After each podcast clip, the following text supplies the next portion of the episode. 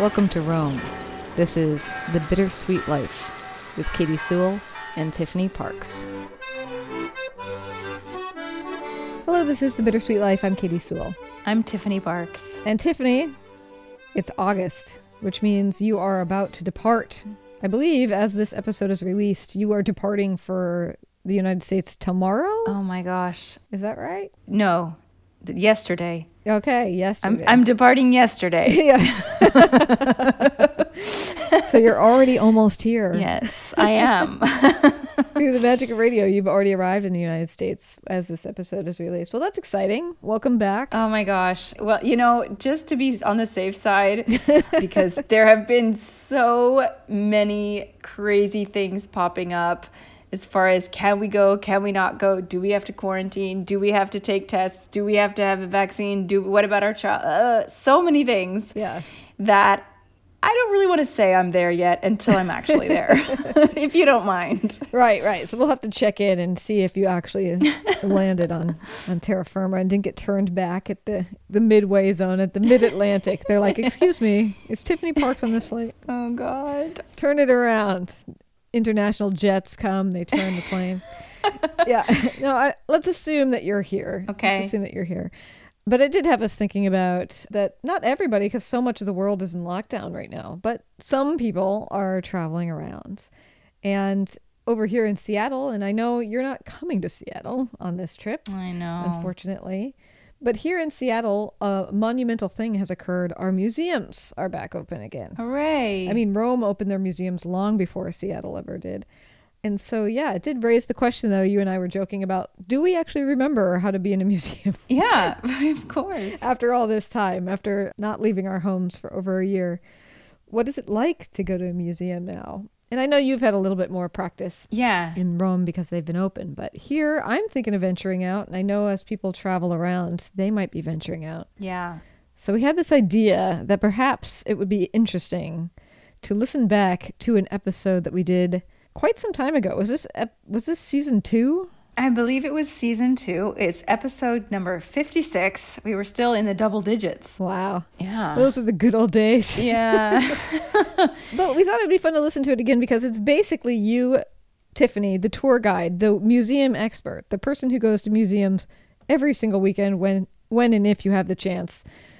Giving us tips on how to navigate a museum. Not a specific museum, but how to plan it so that you don't get exhausted or miss everything you want to see. Yeah. I mean, these are tips for particularly when you go to those big museums and you can get overwhelmed and sort of how to how to give yourself a strategy. So as you're flying or landing or here, and we're all thinking about what we could do next, I think this will be a fun one to listen to.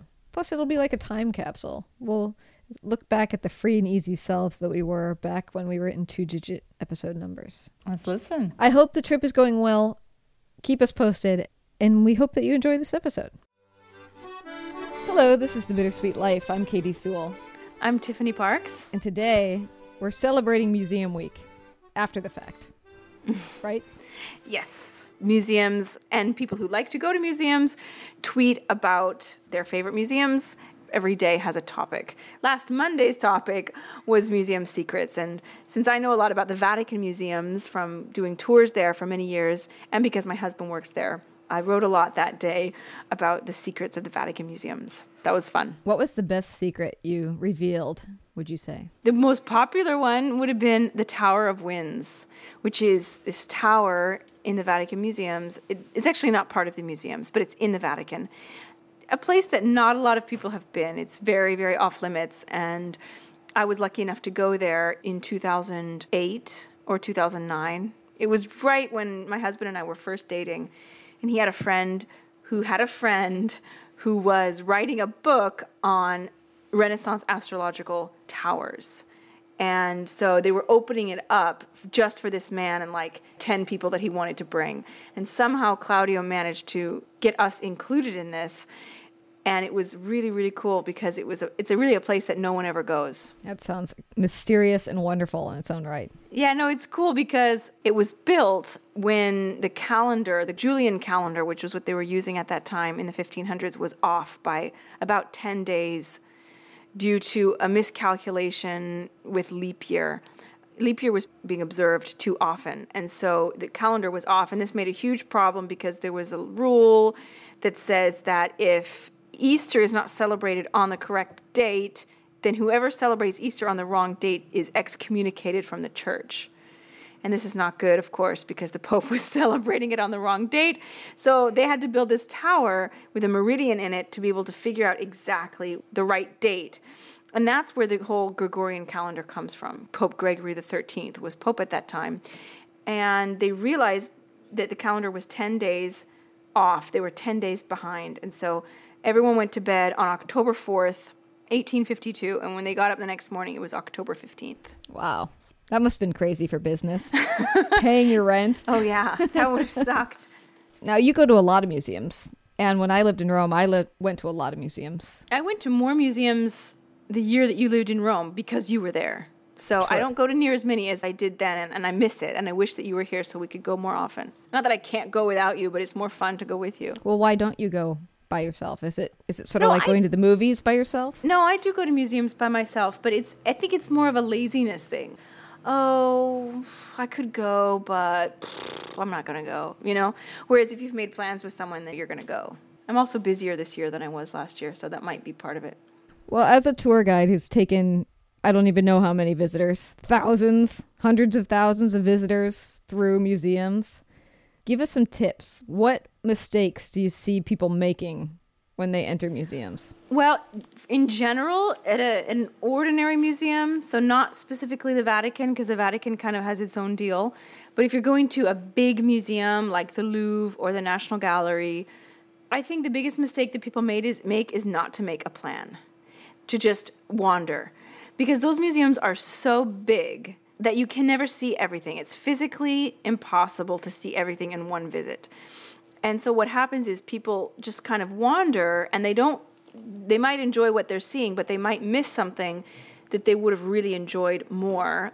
And they don't have the time to see it. Or by the time they get there, they're too tired to appreciate it. Or they just get I think it's called Stendhal syndrome, which is basically the idea that after 2 hours of looking at art, you can't take it in anymore.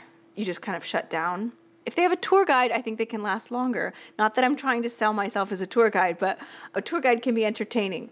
Whereas when you're just on your own after about two hours, you need a break at least. So I would say when you go into a big museum, especially a museum like the Uffizi, again, the, the National Gallery in London, get the map that has all of the rooms on it and it kind of gives you an idea of where different things are like there's the old masters area maybe there's the venetian masters the dutch masters there's the renaissance maybe there's a section on impressionism whatever it is if you know that you love impressionism and you don't really care about the dutch masters make yourself a route pick your top five. My husband and i do this because we're huge nerds but we, it works.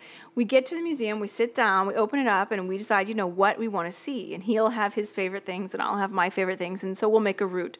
We'll at least get through that and then if we have more time then we can maybe try something else but at least we know we've seen what we want to see That's a really good tip. What if you don't? what if you don't have a favorite thing Yeah, how do you know where to begin? What if you're very new to walking in a gallery and all of a sudden you find yourself near the Louvre? Oh, well, I guess I should go.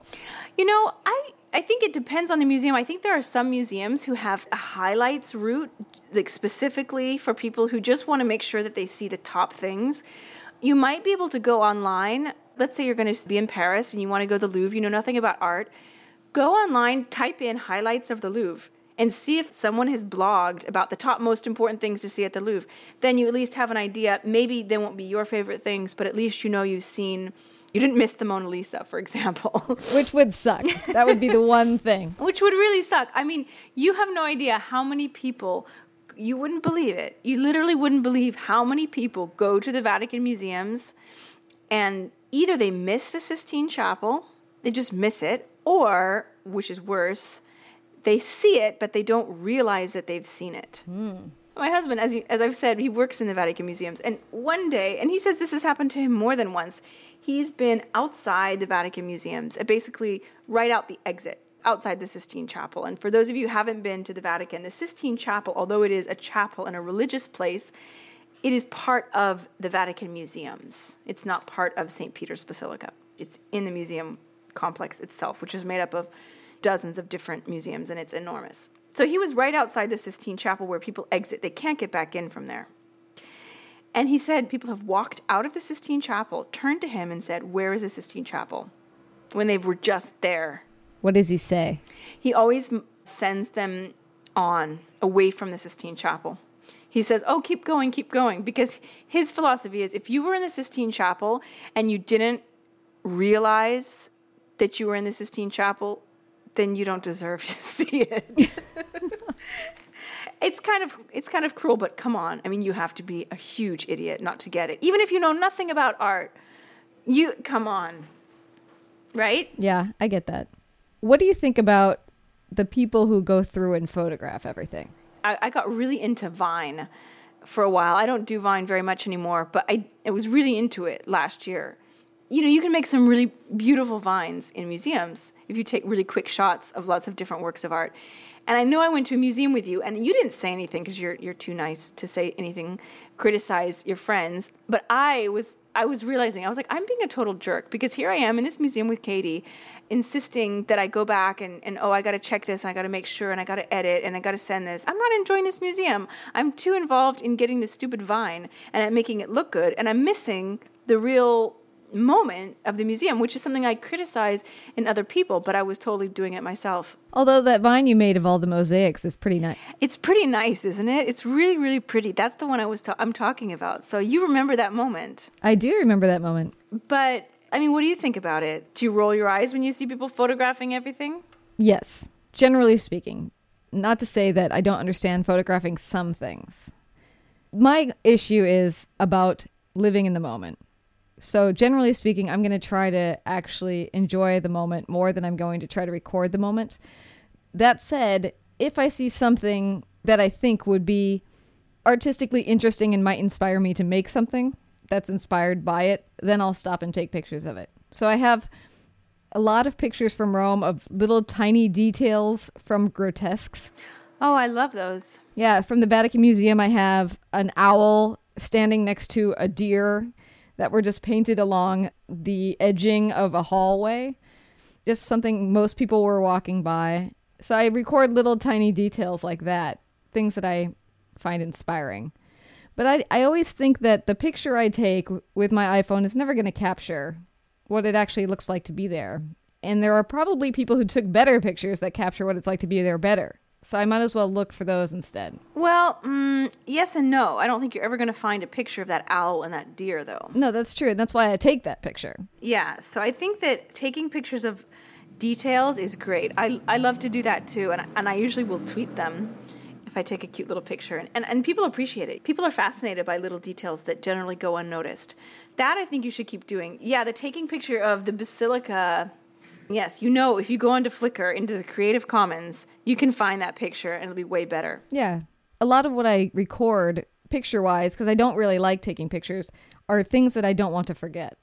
And that could be a piece of street graffiti or that little owl and the deer. But for whatever reason, that brings me back to the moment and it encapsulates a moment or an artistic idea that I want to hold on to. And the rest of it, I just sort of let go by the wayside. That's often why I don't have enough pictures of friends and things because I don't take them in the moment. Do you ever pose in front of anything? For example, if you were standing in St. Peter's Square, would you think, oh, let's not just take a picture of it, but let's take a picture of us in front of it? Not unless there's a purpose. I took a picture of me in St. Peter's Square wearing a scarf a woman had made for me. I think that's the only picture I took of myself in St. Peter's Square because I wanted to show her that yes, it was winter in Rome, yes, I was there, and yes, I was wearing the scarf. That said, I never sent her the picture. so the Um, intention was there.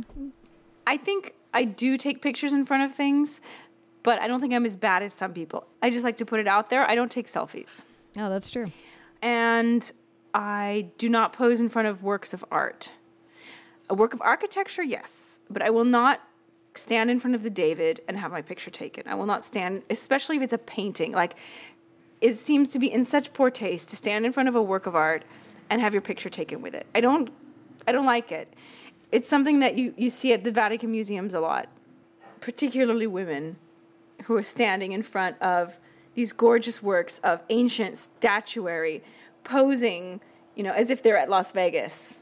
that really gets on my nerves. Are you a person who would do the pose where it looks like you're holding up the Leaning Tower of Pisa? Oh, I've done it. I've totally done it. But in my defense, I was 20 years old. But yes, I have done that. I've done I've done it holding up the Monument Valley. Or no, what is it? Leaning my elbow on Monument Valley. And that was just last year. So I don't have the excuse of youth for that one. When we were at the Leaning Tower of Pisa last year, we were taking pictures of people doing that, but slightly off. So you saw how awkward looking that they looked with the tower like slightly far away.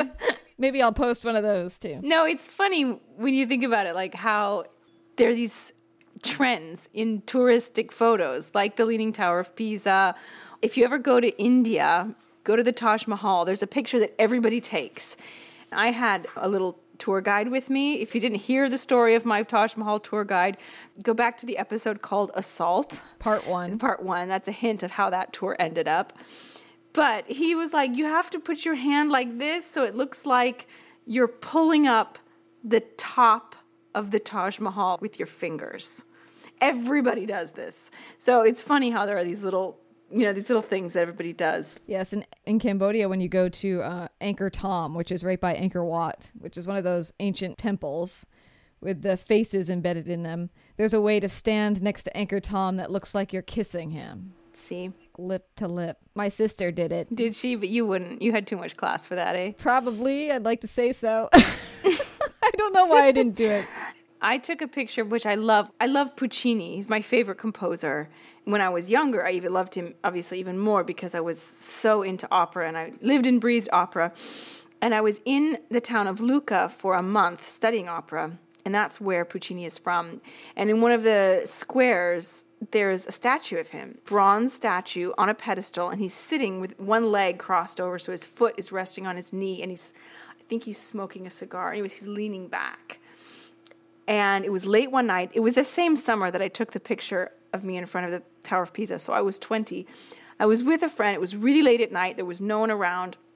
I climbed up onto the statue and I sat on his lap and I got a picture of me kissing him on the lips.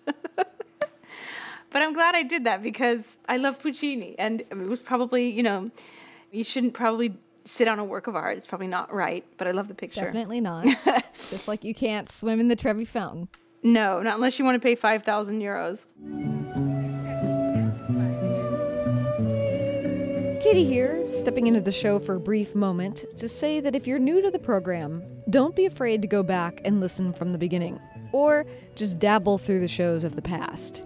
Most of our topics are timeless. They are as fun today as they were years ago. So please subscribe to the show and then explore. Also, if you're all caught up and you'd love some new content, we are releasing brand new episodes on patreon.com slash the bittersweet life podcast. This month, Tiffany reveals how she remembers so many ancient Roman facts off the top of her head, and I tell you the worst piece of advice I ever followed. All that and more for as little as $5 a month at patreon.com slash the bittersweet life podcast. There are links in the show notes. And one final thing August is Tiffany's birthday month, and I would love to get her the gift of more reliable internet.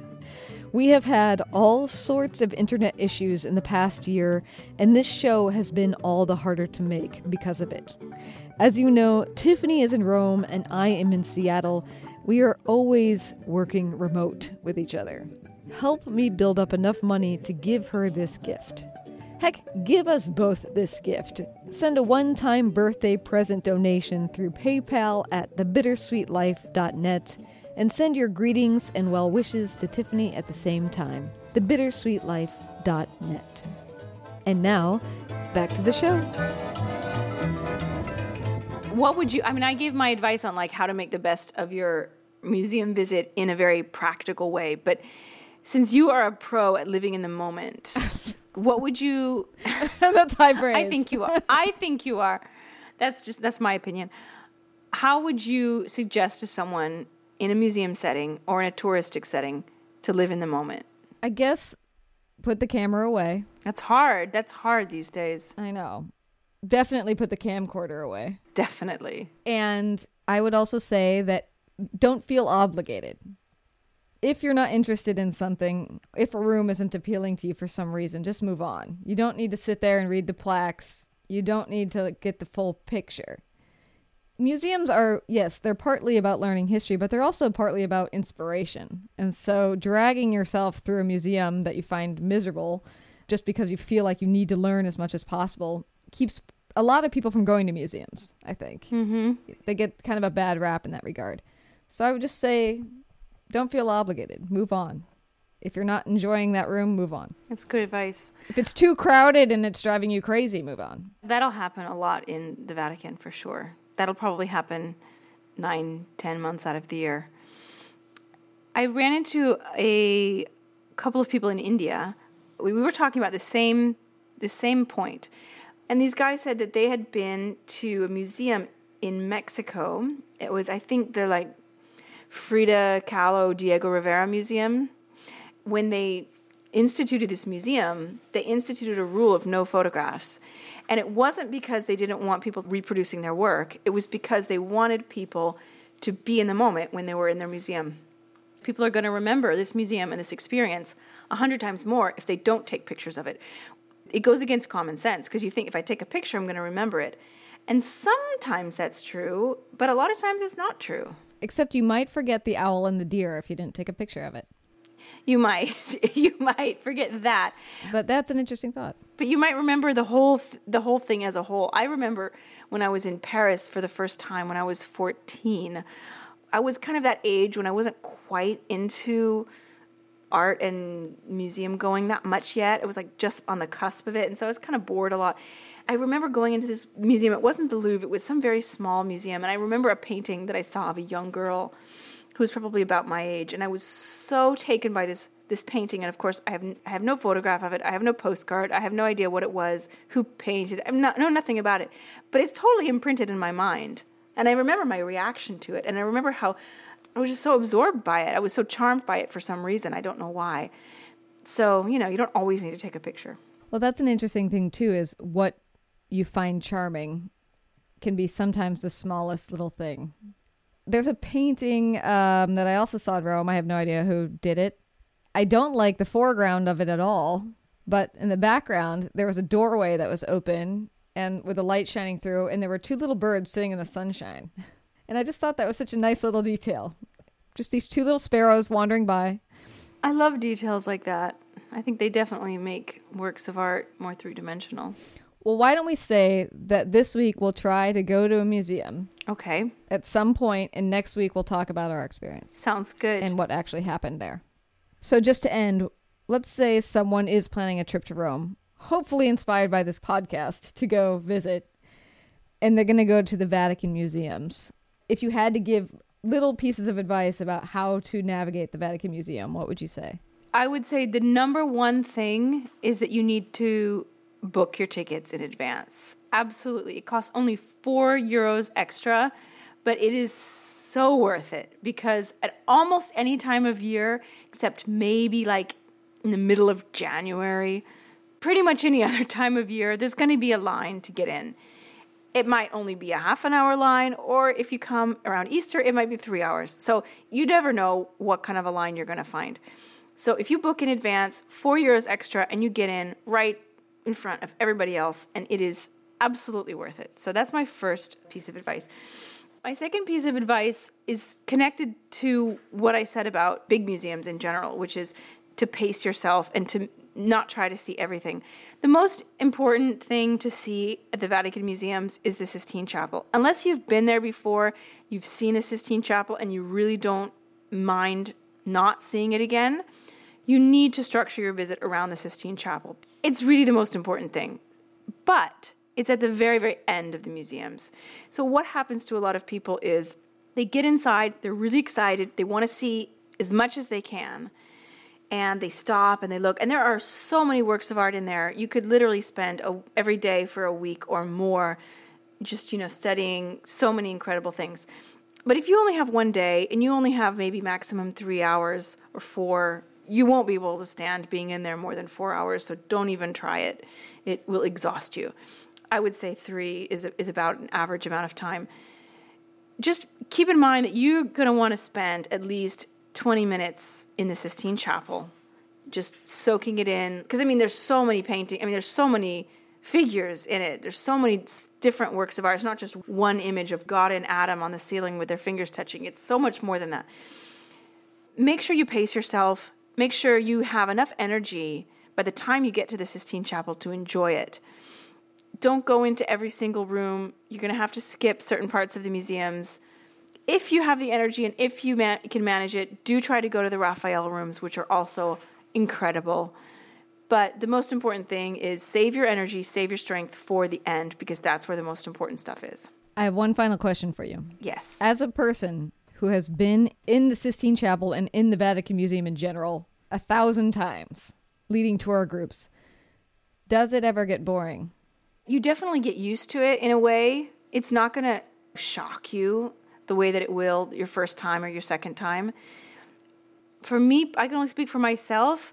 I, I was never able to walk through the Sistine Chapel and not look around me.